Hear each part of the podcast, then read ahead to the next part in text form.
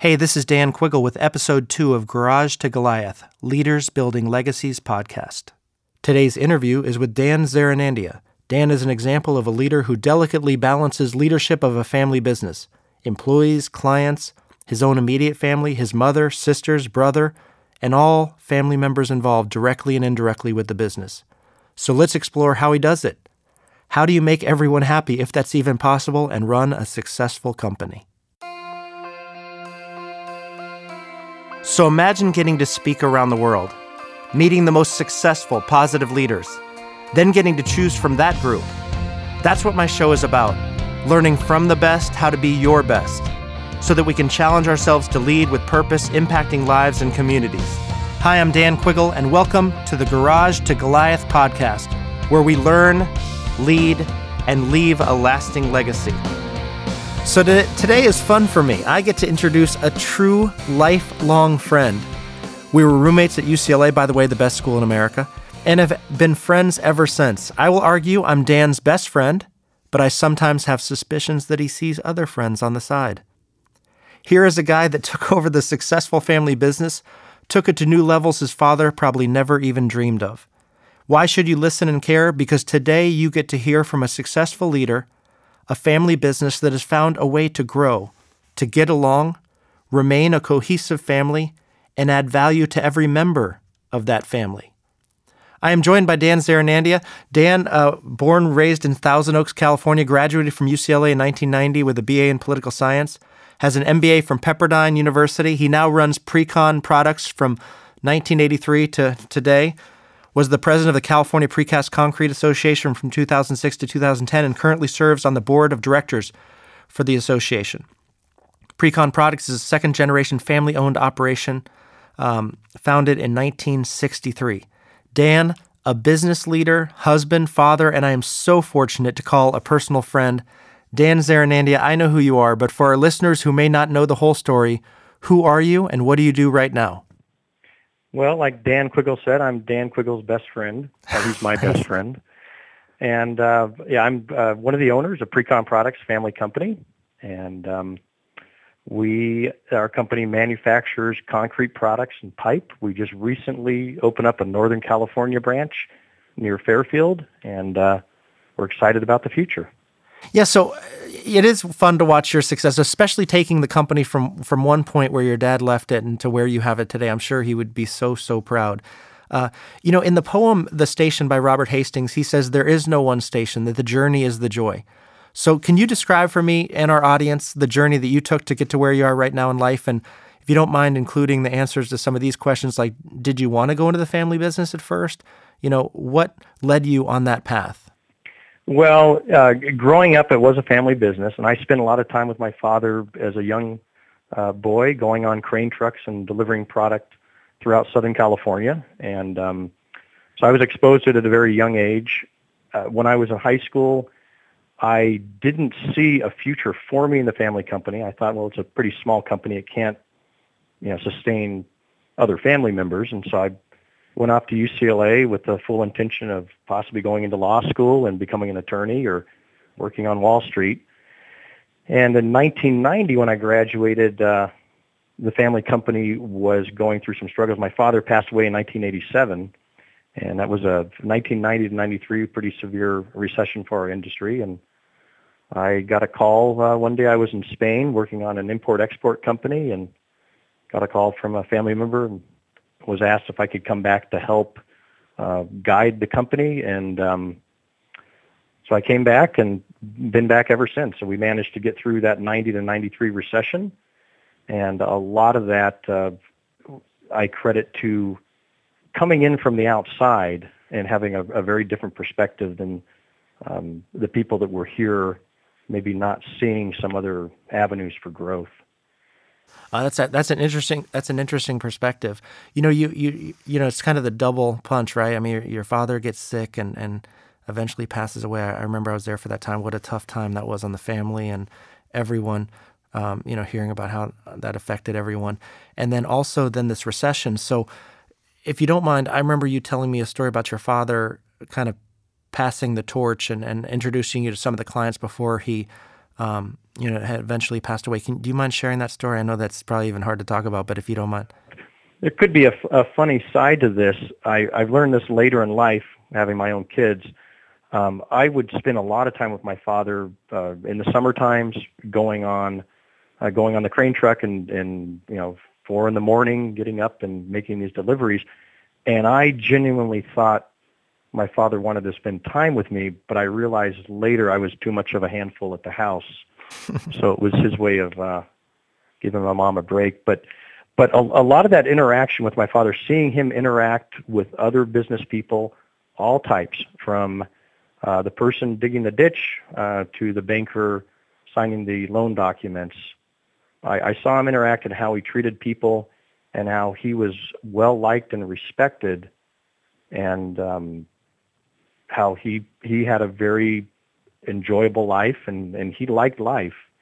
And i remember thinking at the time that's that's how i want to uh, live my life.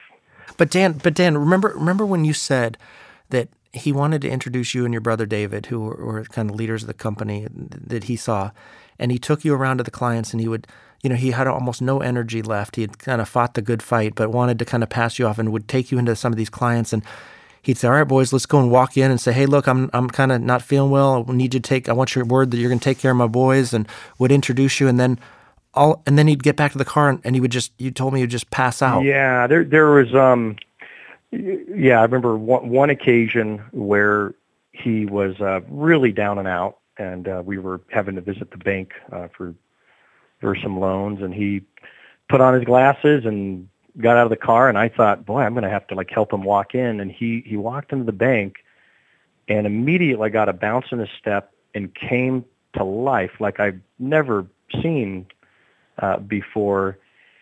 And, um, and that lesson there, I, I learned that so much of uh, what you deal with day to day is it's your attitude. And uh, you can, you know, you can dig deep and look at the bright side and be positive um, but um, yeah, the, the lesson learned there is uh, not to focus on your ailments, um, to focus on the, the good things in life.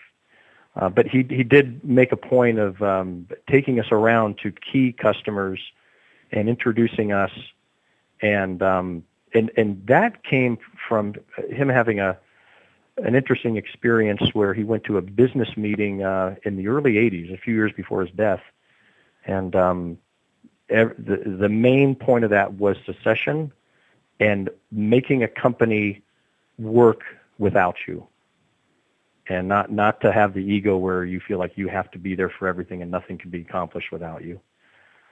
So, yeah, we really valued uh, him being able to entrust us with running the company. Yeah, yeah, no, and he and I'm sure he he knew that it was in good hands because of the way that he he raised you and your mom raised you. You know, I just recently heard this proverb: "Those who forget their whys, like why do I do things, will lose their way." What is your big why? What motivates you even when times are tough, and why? You know, it, motivates me are the, the people that have um, chosen to spend their time here at at Precon Products. And uh, we have a lot of long-term employees. We had somebody recently retire after 45 years of uh, service. And um, and if you think of the bigger picture of everybody that relies on, you know, this company and and and everybody coming together, that's that's reason enough to to keep putting the effort into a company like like our company. Yeah, it's neat. You you really do get to affect lives of you know, not, not just your own family, your, your wife, your kids, and, and, extended family, but but those of others. And that's that's a really neat perspective, Dan. I appreciate that, and I know that of you. So that's why I think I appreciate it even more. You know, one of the greatest coaches of all time, John Wooden, from our alma mater, by the way, UCLA. Uh, again, one of the best schools in America, if not the best. Let's just say the best. Uh, John Wooden, at, when you walk into the Wooden Center at UCLA, 20 feet tall, all in gold, the wooden pyramid. And it has words on there like loyalty, confidence, intentness, friendship, poise, competitive greatness. If you had your own wooden pyramid, what values would you include on it? Give me a few of your personal values you found have served you well in life. Uh, personal values, I think critical is honesty, and um, because it's it doesn't take long to ruin a reputation. But if you can build up a reputation of your yes being your yes and your no being your no, uh, that's that's very critical.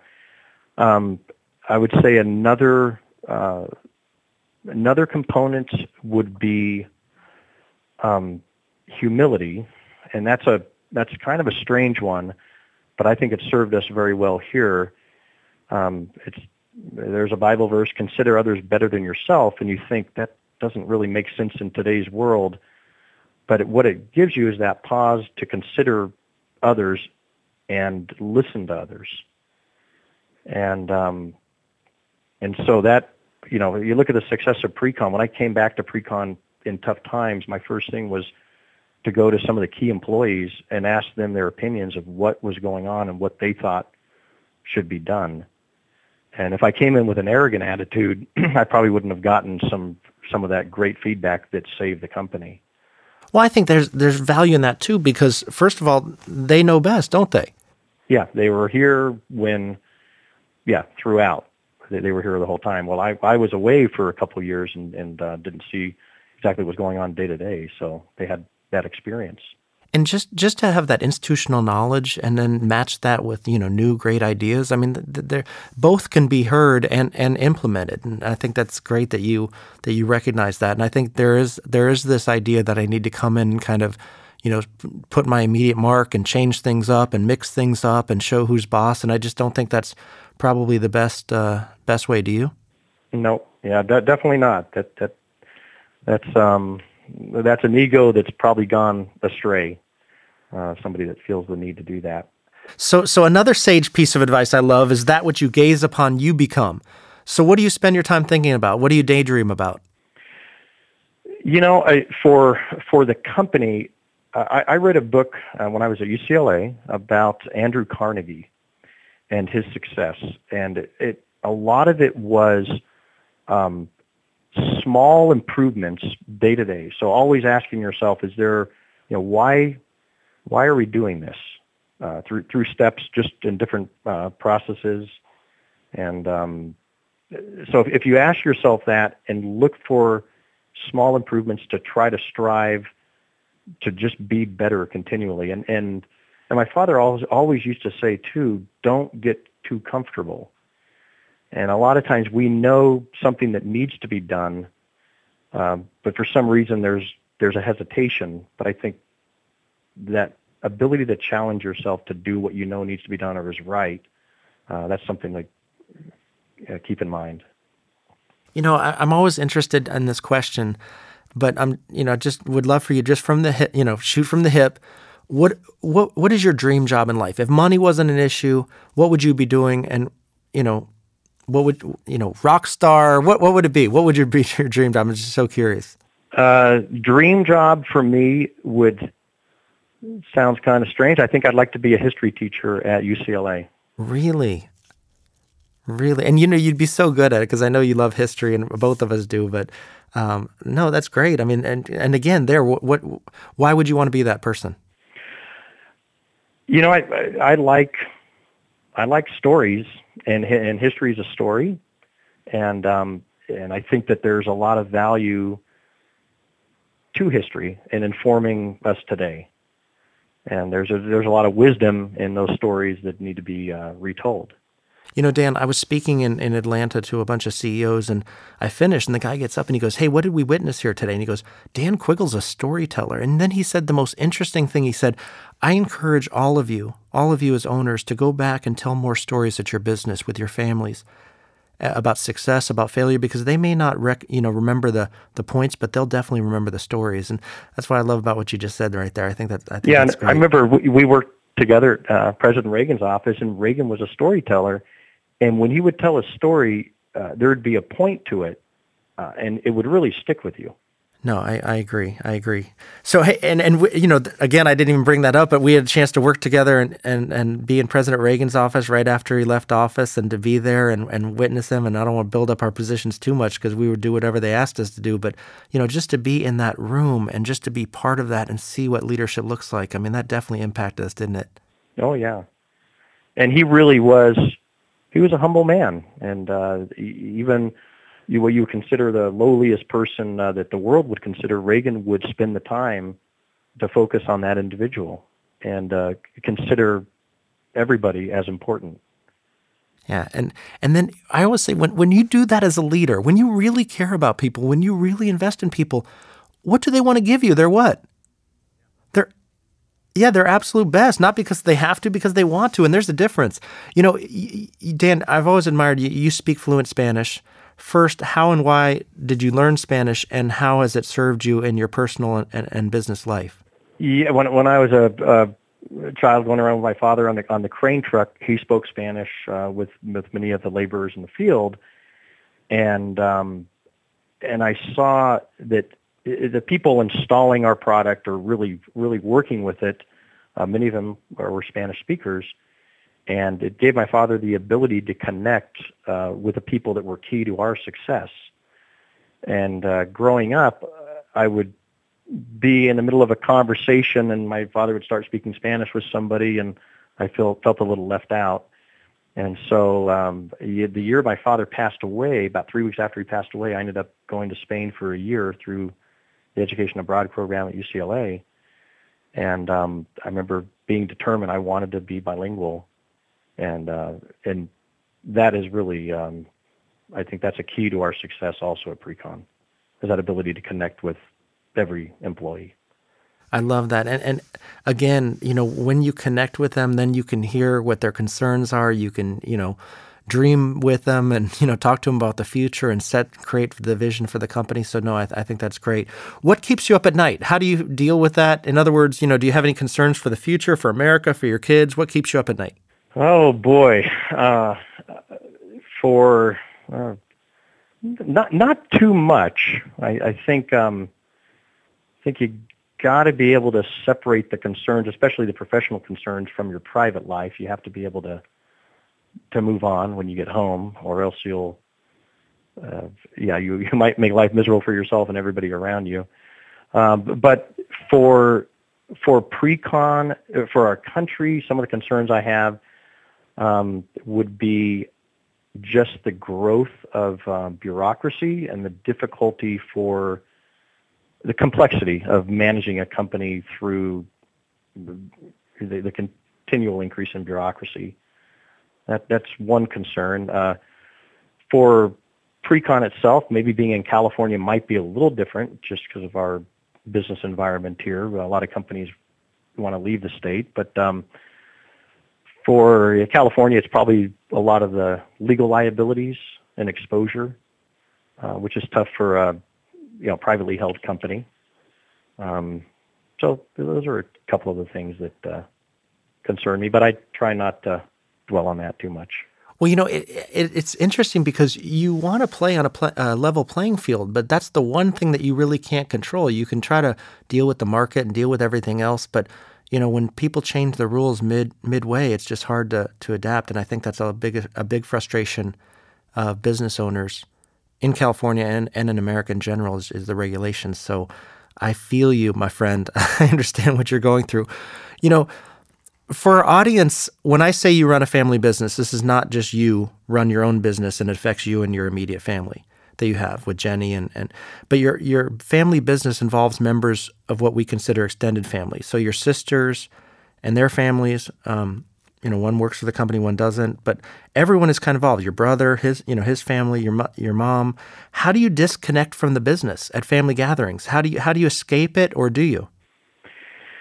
You know, um, we at family gatherings there could be a tendency to want to talk about uh, the company, but I'm I'm aware that um, not everybody wants to to hear that. So I think you in, in going to family functions, you you you really have to make the effort to turn that off.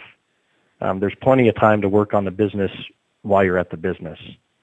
It, it's not necessary to continue the discussions uh, when you're at a dinner party and with family members present. So I'm going to give you. I'm going to. I'm going to drill deep a little bit there. So does it work?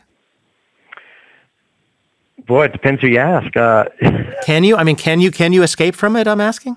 I I can. I think that um, you know it's, it could be always with you, but I think it's important to make people aware. Sometimes somebody will so badly want to talk about some some event at the at the company, but you have to remember for for others they're they're excluded from that, and so I think you just need to be conscious of um, other people's uh, you know feelings and, and their time too. So, yeah. So so and and I pre so so many people there there are going to be a lot of listeners that run family businesses or are part of them. Some because they wanted to, some because they have to. And this is a big issue. I mean, when I speak around the country to CEOs, I mean, you know, how do you how do you make it successful? How do you make everyone happy? And I've just I've been amazed over the years with your success with your family because everybody seems to get along. What advice do you give other family-run businesses?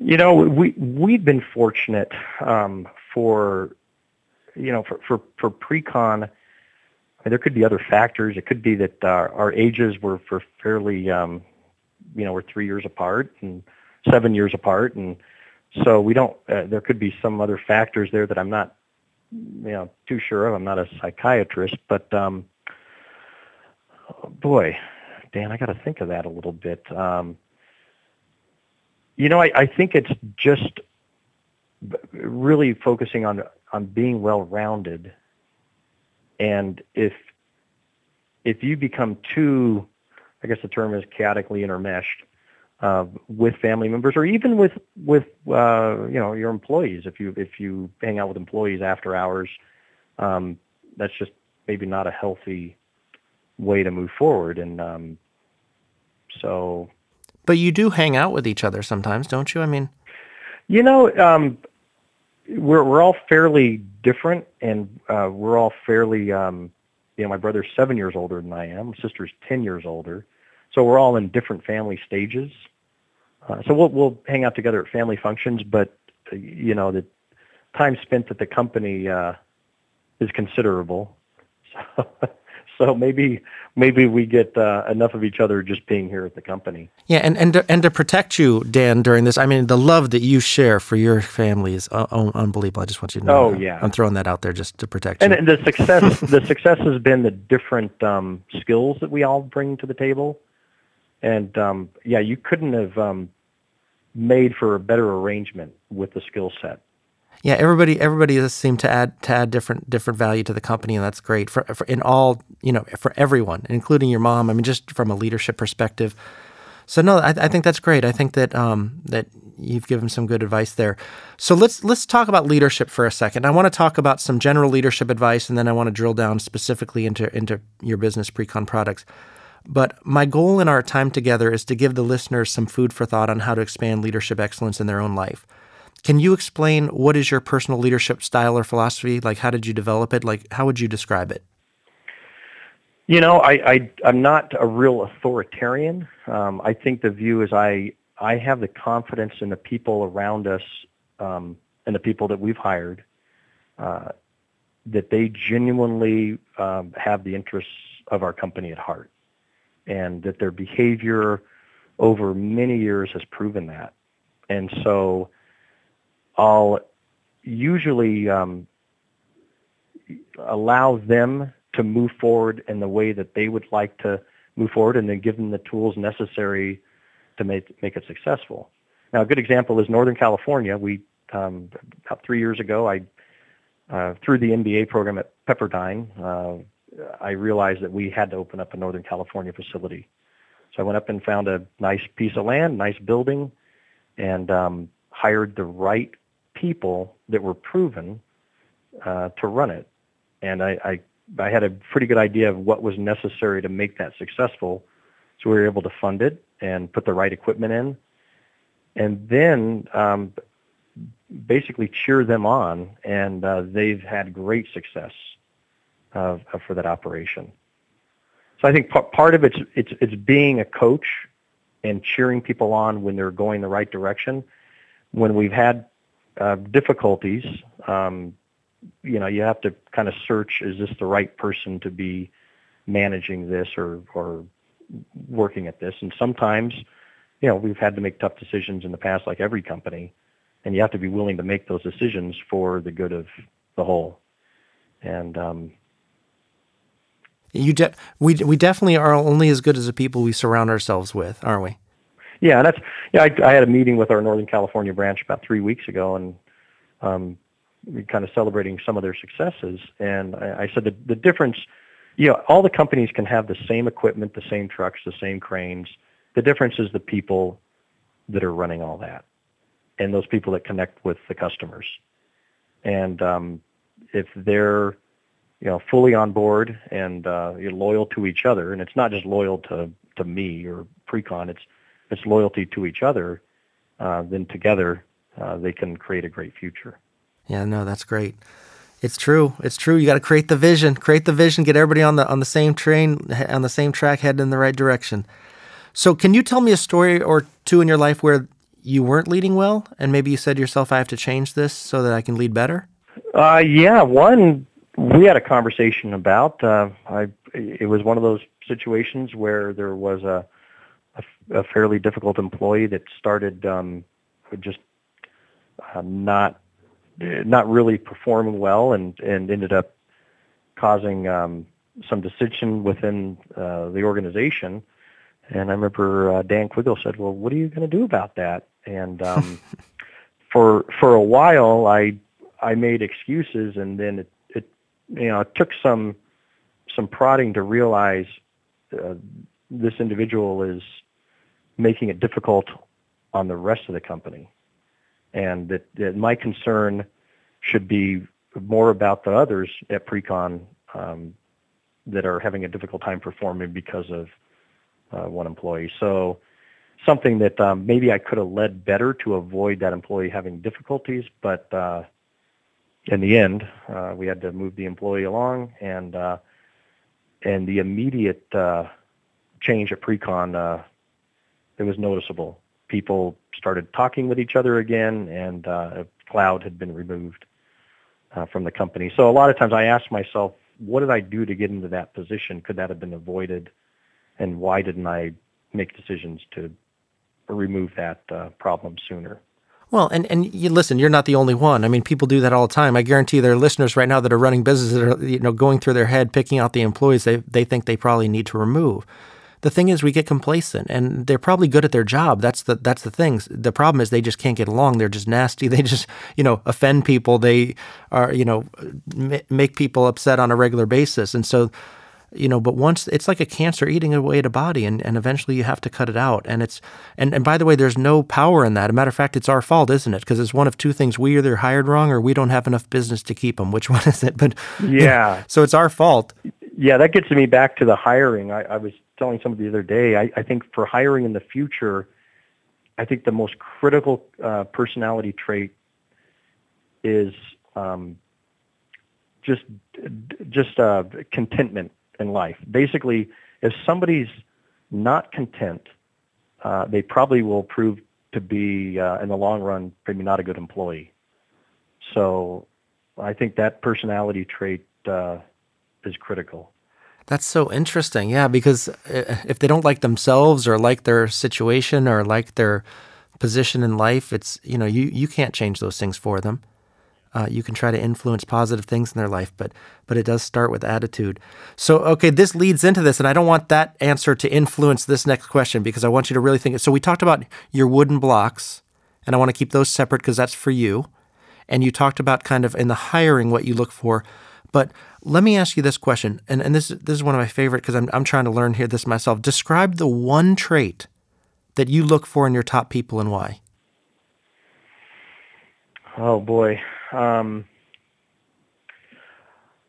I think the the one trait that would separate, yeah, there are a few different traits, but I'd say the the one trait really, uh, to me, is that um, you know, are they are they generally a satisfied person uh, with their situation in their life? If if somebody comes to me and feels that they've somehow been wronged or they just have been passed over or things haven't gone their direction, that usually uh, my alarm bells go off, and I think that's probably going to be a, a problem. So I, I look at people that have confidence in themselves in the future. Yeah, I'd so say that's confidence. probably it. Yeah, confidence in their self in themselves in the future. Yeah, I love that, and that's actually one of the um, one of the wooden uh, wooden blocks, I believe. And and and I will say this: it's not a cockiness, is it? It's no. it's, it's a confidence because we all make mistakes, but just understanding that, hey, you know, let's just try not to make that mistake twice. So I love that one because because I, I do think you have to believe in who you are and what you do and you know where you're headed. So, what is your strategy to effectively create a vision for the people and teams you lead? How do you how how did you learn to effectively create a vision for others to follow? You know, I, I think it's it's interacting uh, with the employees on on a regular basis and letting them into my my goals for the, the overall strategy for Precon products and um, showing them that I invested in the future of this company and I'm here for the long run. Um, I, I, I see a lot of uh, family companies where people feel uh, maybe burnt out or they, they lose the interest or the drive. And, um, and I've seen uh, companies uh, falter for that. And so I think showing the confidence in the future and that they're a part of that and together we're, we're creating this story here at Precon, I think um, brings them along you know so many so many leaders talk about goals and then i'll say well who knows the goals in the company? And they'll say well i do and maybe uh, you know a few members of my leadership team does. I'm like well then apparently you don't need the other people then because if you know don't you want everybody to not get out of bed pop out of bed? And the only re- way they're going to pop out of bed is if you create a vision that they believe in where they feel like they're some you know they're involved in something bigger than themselves bigger than the company bigger than the organization. Yeah and and i think the, the immediate goal here is you know i, I remind people that um, that we're we're here in this market for the customers. Ultimately, it's developers, property owners. If if we don't do our job for them to make them successful, then we're going to start to lose out. So ultimately, I say make the decision in the moment. You know, you shouldn't be asking me every time, hey, what should I do? What should I do? You know the ultimate goal, and I have the confidence you'll make the right decision. And for the most part, most people are going to be on the same page in what to do in, in a given circumstance. And uh, as long as you have that vote of confidence in them and, and you're not second guessing them, as long as you give them the opportunity to explain why they've made a decision, um, then I think you get good performance. No, that's that's great. So so Ronald Reagan had a kitchen cabinet, a group of trusted friends, advisors that you know he believed could give him solid advice. Uh, you know, they had a shared vision, success oriented, brutally honest.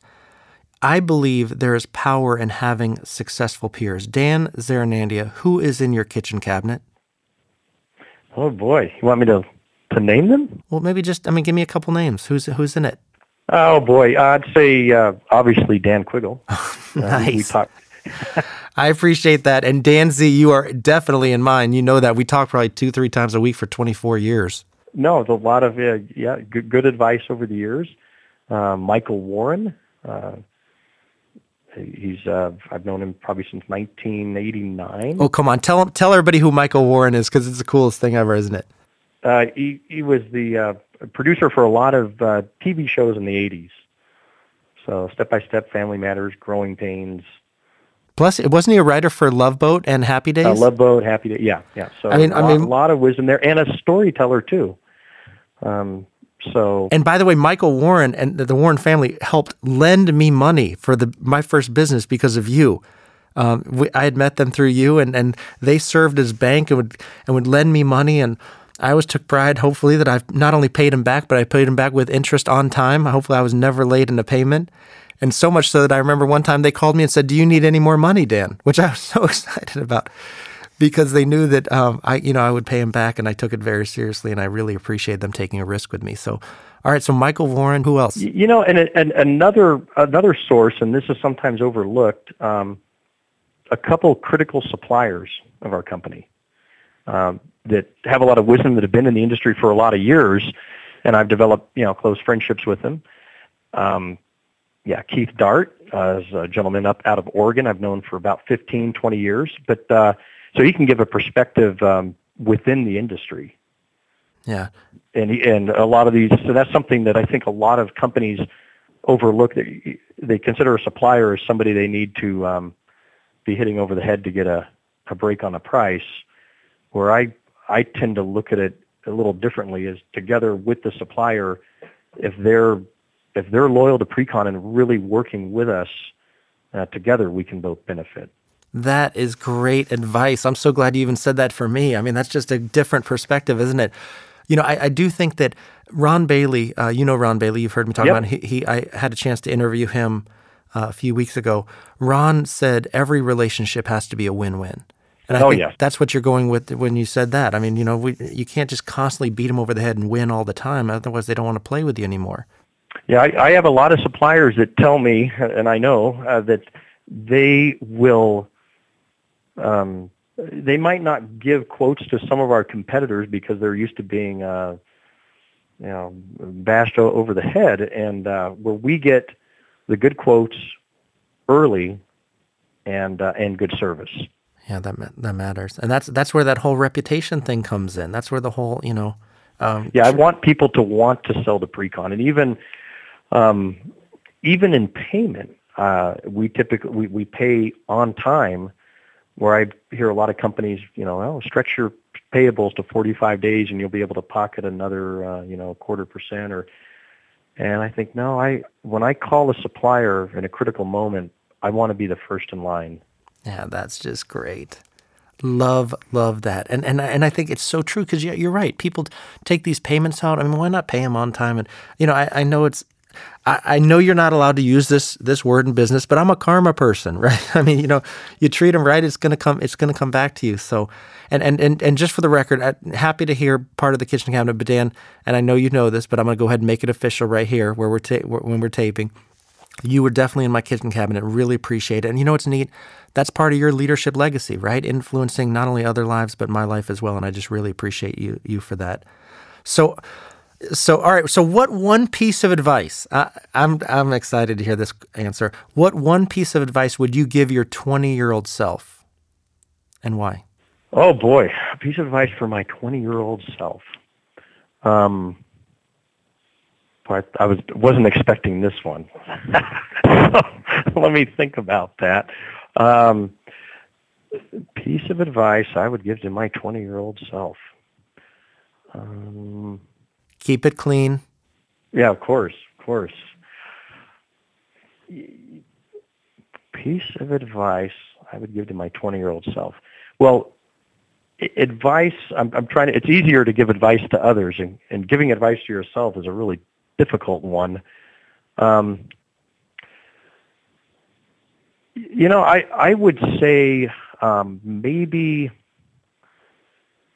learn to to enjoy life a little more, maybe um, spend more, you know, qu- quality time or fun time uh, with family and friends, rather than um, trying to constantly uh, have a reason for you know furthering your education or your your goals in every moment. So maybe just being able to relax and enjoy the moments um, at that age. You know that goes back to that that um, Robert Hastings, right? That the there is no one station. The journey is the joy, and to make sure that you stop and enjoy it along the way. So, I uh, appreciate that, and I, I think that would be one of the things that I would tell myself back in you know my twenty year old self. Um, so, for these next questions, uh, can you put your Precon Precon hat on? Uh, so, more tactical CEO type leadership questions. So, when faced with two equally qualified candidates, how do you decide whom to hire? Uh, I, I think of who do I want representing the company.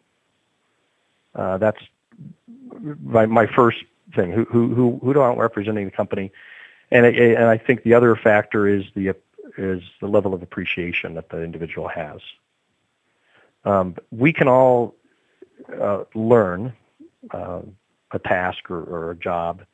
Uh, we can all learn facts, and but it's really hard to to train that other quality of of um, going to a company and, and being invited into a company as, as a salesperson. Um, you know, if you're a salesperson where they, they won't open the door for you to come in and talk, then uh, it's going to be hard to be effective. So, yeah, I think it's appreciation and uh, maybe even this sounds kind of shallow, a likability factor. If um, if somebody's not genuinely likable, uh, it's it's really hard to uh, you know to to represent uh, the company. You know, I, I don't I don't think it's shallow. I think that it's realistic. I mean, you spend a lot of t- you spend a lot of time with these people, and so you know, just to be candid, who do you want to hang out with?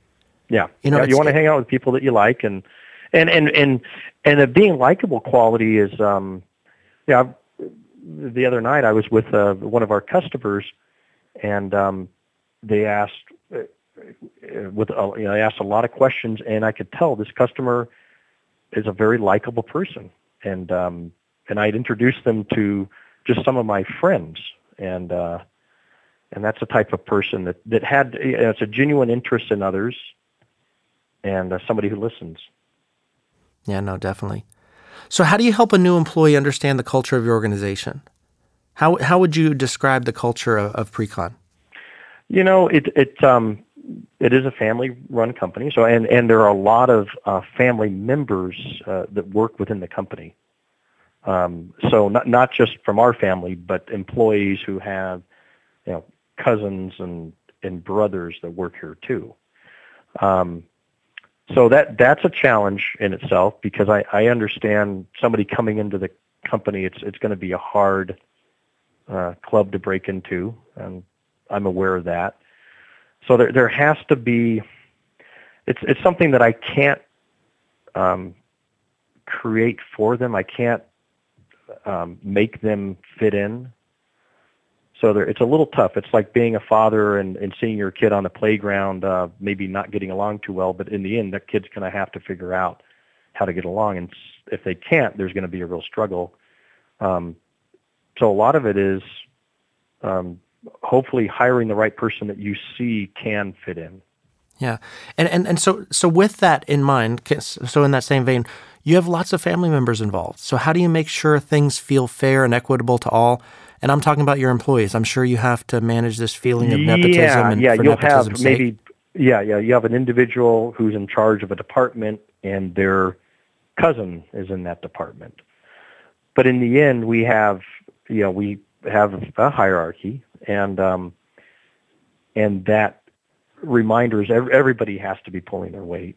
And um, if if we see that something's not happening the way it should, um, then we have uh, shifted people around, or we have removed people if if we feel that um, maybe they're relying too much on uh, the relation to to keep them uh, going. So and by the way, I, I have appreciated that watching that over the years. I mean, everyone has to perform, and if you don't perform, then you know move on and and that includes family and it's nothing no knock on them i mean i always say sometimes it's a relief for the family members to maybe get a chance to go do something that they really wanted to do as a field you know as, as opposed to being obligated to maybe be part of the of the business.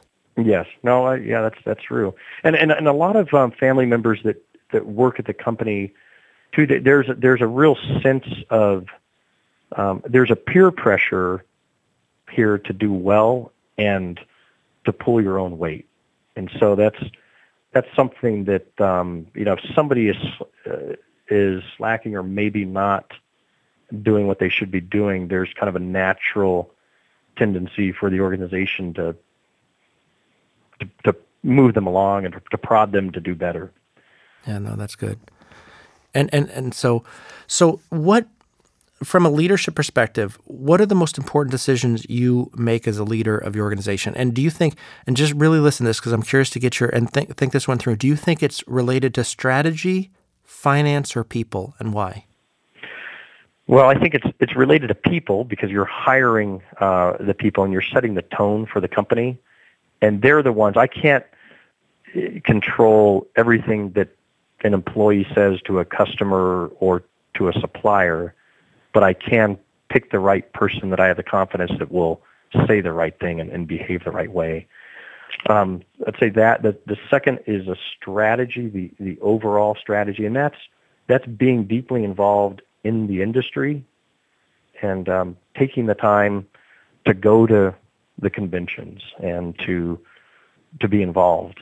Um, yeah, a lot of people look at some of those conventions as, oh, it's a waste of time. Why would you want to travel to Austin, Texas, and spend three days with you know people doing precast concrete. Well, uh, it's it's amazing what you learn throughout the industry, what's happening, and in the you know future trends uh, that that can uh, tip you off to to you know what's what's coming down the the road. So I'd say the overall strategy would be the second. On the financial side, that's something that um, you obviously have to be looking at the numbers on a regular basis. But I've noticed, surprisingly, if you're taking care of, of people in the overall strategy, um, the numbers tend to look decent or pretty good. Yeah, and, and that's and that's because you have your pulse on on. Ron Bailey always say, you know, you, there's a, there's all kinds of laundry, you know, companies and vending companies and gas stations and you know all these different things. There's a lot of competition in every field, but there's always place in any market for you know a good company with good people, with good pricing, with good strategy. You know, we we in other words, everything's a competition, but then you have to separate yourself from the herd. And and I think that you've done that with it. You know, getting to know some of your employees and the, the attitude within the company. I mean, you've done a great job of that. So I appreciate that perspective. So speaking of that, come on, let's remember back to when we were in college. I mean, we would dream about being successful and leaving a legacy. And at this point, I'd like to switch gears a little bit. We focused on the learning part of the podcast and the leadership part of the podcast, but now from a legacy perspective, uh, you know, what do you think your role is to continue the vision that was started by your family, by your father? You know, I, I think the role is as um, consider it more as a as a caretaker.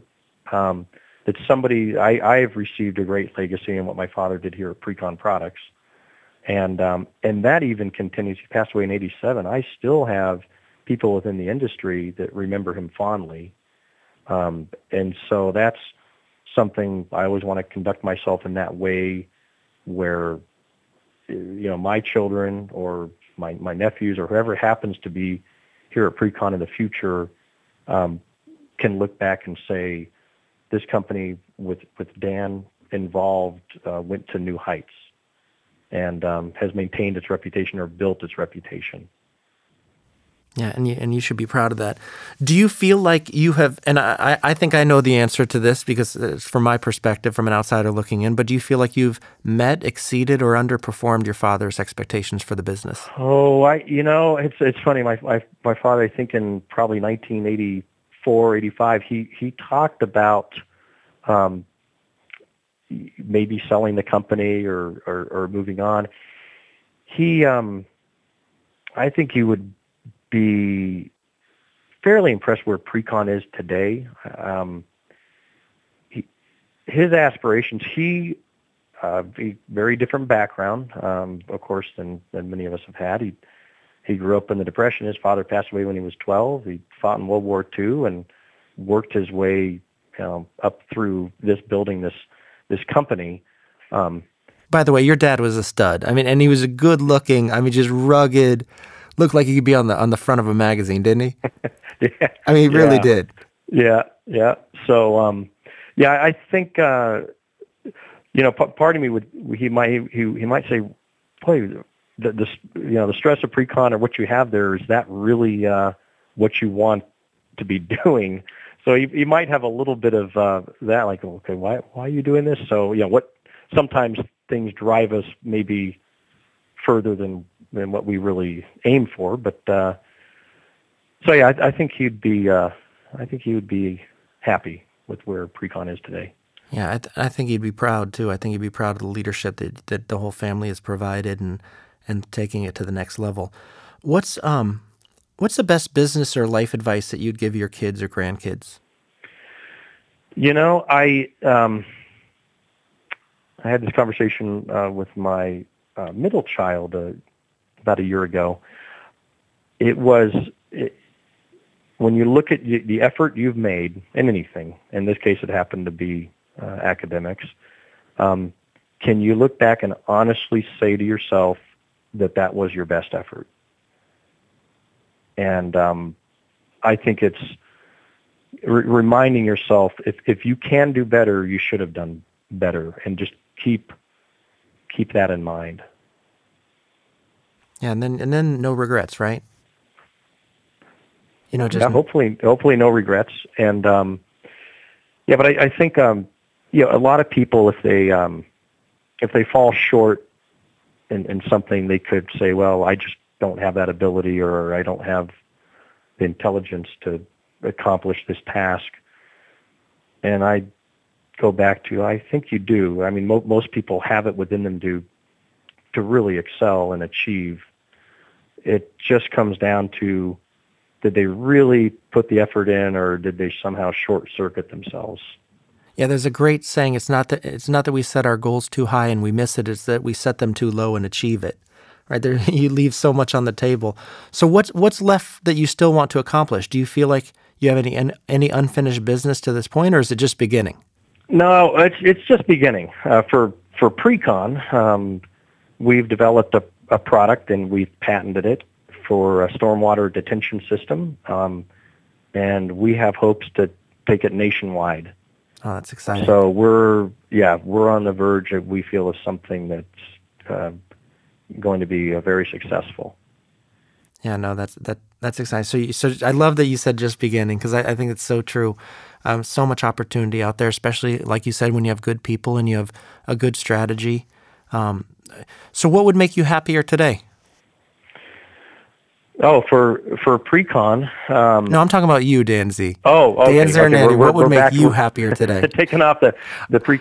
Um, what would make me We've taken off the pre, the pre-con hat for a second. I, I, I want I want I want to go. You, you, know, I, I think for every parent, it's to see uh, your kids uh, content, and um, so for me, that that would be to see my kids, you know, excelling in life and uh, continuing uh, the path that they're on. And um, you know, as a parent of a second year student at uh, UC Irvine and a senior in high school and a freshman in high school, you know, there's still unfinished business, and um, so I'd like to see them succeed, and that that would be the ultimate for me. Yeah, no, not no, I'm I'm sure you. We all want that, don't we? I mean, you want that next generation to have it even better than you had it, and that's I think that's goes on and on and on. Uh, you know, both of us believe and practice that businesses can create value for communities. And can you describe how your company adds value to society and the community in which it operates? Like, what is the legacy that your business leaves? You know, this uh, this is a good question. There's yeah, we've had a lot of discussions uh, about this, um, even within our family. I look at uh, the people here, you know, we employ 70 some uh, people, and you look at when you give somebody a, a place to come to work every day, um, and you give them a sense of accomplishment and pride that they're doing it on their own through their efforts, um, you're putting through their efforts, they're putting food on the table for their families. I, I think that that is the best legacy uh, that you could give to society.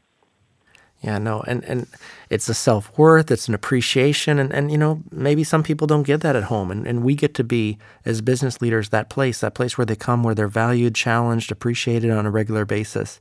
Yeah, if I if I gave uh, one of my employees a, a ham for, for Christmas, or you know, it'd be my I'm giving them something. If they come in and put uh, effort in and work and earn a ham, that to them it, it gives them so much more.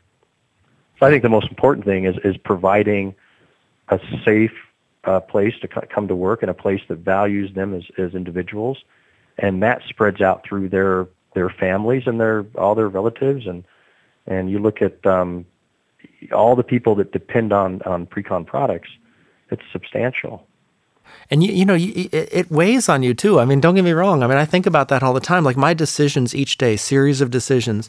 You know, there are a lot of people that rely on me to make the right decisions, and I, I feel that, and I'm sure you do as well. Yeah, and a lot of people, a lot of other uh, family members uh, out there of, of the of employees that uh, rely on you providing uh, them with a safe, their, their father or, or husband, a safe place to come to work and um, provide. So. So, how, so through all that though, how do you maintain work-life balance? Like when, when family is involved in both, how do you how do you maintain that balance? Yeah, I, I think it really has to be a conscious effort because the, the company, you can, we can all spend 24 hours a day, seven days a week uh, working uh, on our companies. Uh, and so I think it has to be, you have to constantly remind yourself um, that, you know, like we're, we weren't created uh, for the company. You know, it should be, you got to flip that around a bit and realize this, this company is a tool to provide a good uh, standard of living or livelihood for everybody involved. And, um, and if that starts to overwhelm uh, the private life, then, you know, it, it could be uh, an unhealthy uh, relationship. That's a great perspective, and I actually appreciate. it. And I think my listeners will appreciate that too, because uh, you know you're right. We we get too locked in, and we're there all the time. We forget what's the most important. And I always say that you know to these CEOs when I'm talking to them that hey, I have a strong feeling when the checks checks stop coming, those people will stop coming too. And who we going well, I, I always joke with my employees that even if I couldn't pay them, they would still want to come here and hang out with me. Yeah. and surprisingly, they agree with me. Yeah. Hey, whoa, whoa, whoa, don't get too full of yourself, Dan Zarnadia. But, but so so let's let's go back to family for a second. You you have this incredible wife, Jenny, three great kids. You know, how do you and Jenny raise three level-headed kids with all the demands on your time and and, and the financial success? I mean, they're not hurting. You know, so how do you do that? How do uh, both of you do it? You, well, for, for one, uh, yeah, Jenny, Jenny didn't grow up in, um, you know, of wealthy uh, circumstances. Um, so she she had to work from a very young age. About 14 years old, she was um, providing for herself. So, you know, she has an appreciation uh, for the work, you know, work ethic. So I think the critical thing for me is is uh, raising our kids to have a work ethic and I let go of, we had a gardener about uh, 12 years ago, and I let him go. And, um, you know, my kid at the time was around uh, about seven years old, and I said, you're going to start mowing the lawn and edging and doing work uh, around the house. Mm-hmm. And so I think that work ethic and let, helping them realize that this is not a sure thing, um, that it, it's going to need them to make that effort. Yeah, no. And um, and so once they make the effort, um, they they appreciate obviously what they've earned.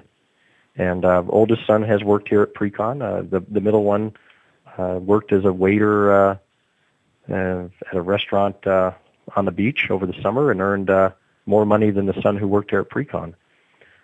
So you know, I, I think everyone should be a waiter or waitress or busboy in a restaurant because what you learn early on in life is that there's two types of people.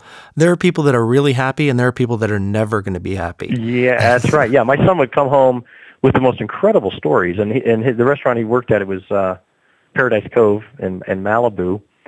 Um, there were people from all over the world, so he had to interact with um, yeah, everybody, and um, but he did did very well, and so I, I think it's it's it's helping them remain well grounded.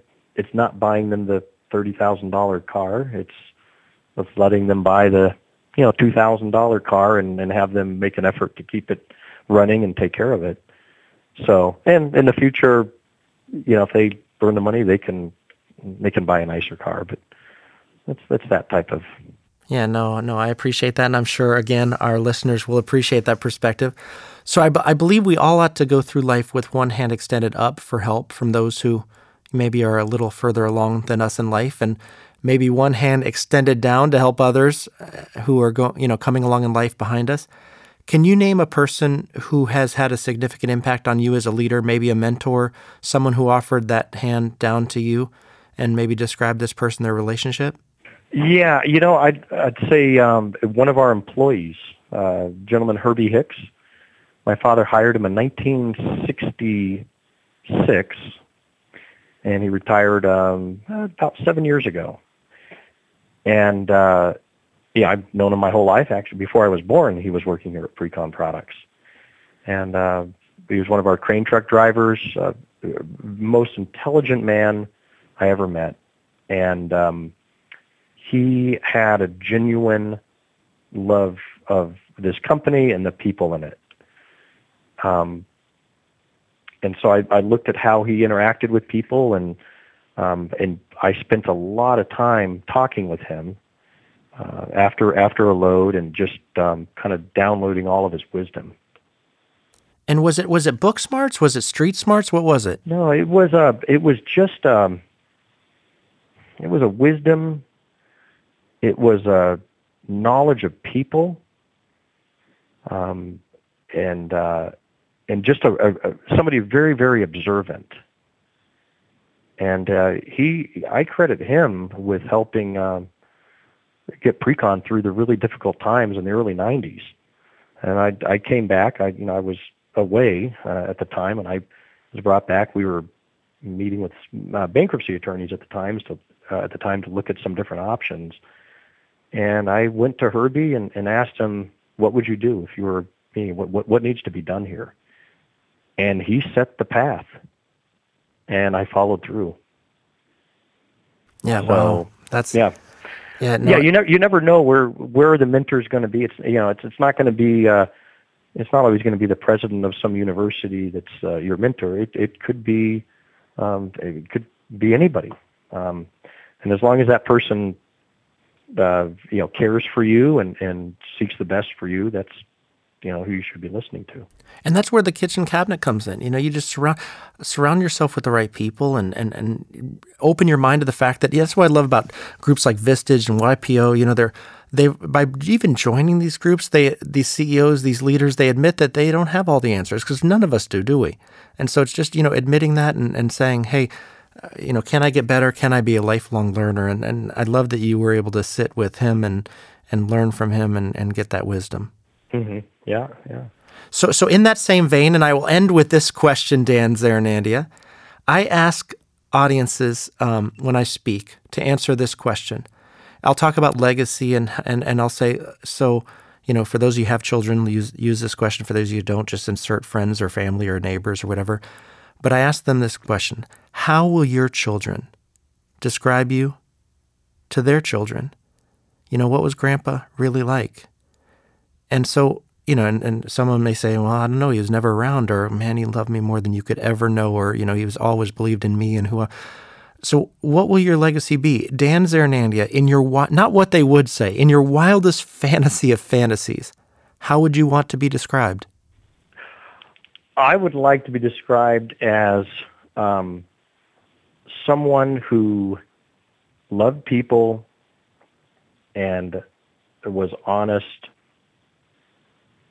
and uh, had a good work ethic Just the real basic uh, basic elements.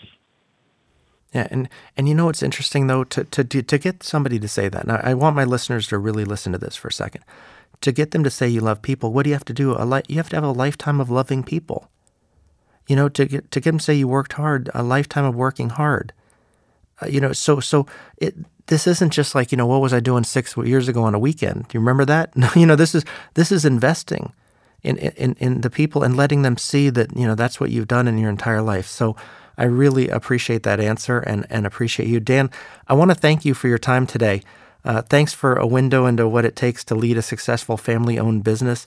I know it's a delicate balance. I'm confident my listeners will walk away from this podcast with you, hopefully better equipped to tackle the challenges that leaders face every day as they, you know, lead their families and their businesses with greater impact, uh, purpose, direction, and optimism. Thanks again, as always, for being a lifelong friend and talking with me today about expanding leadership. Thank you, Dan Zaranandia. All right, this was fun. Yeah, thank you, Dan. Good to talk with you. I hope you enjoyed the show. Please remember to subscribe to the podcast. Don't just listen, subscribe. This will help others discover the show. And please, as a personal favor to me, write a review. When you subscribe to Garage to Goliath podcast and write a review, it boosts our ratings. Ratings in turn help others find this show. Please also share this podcast with friends and family so together we can expand leadership excellence.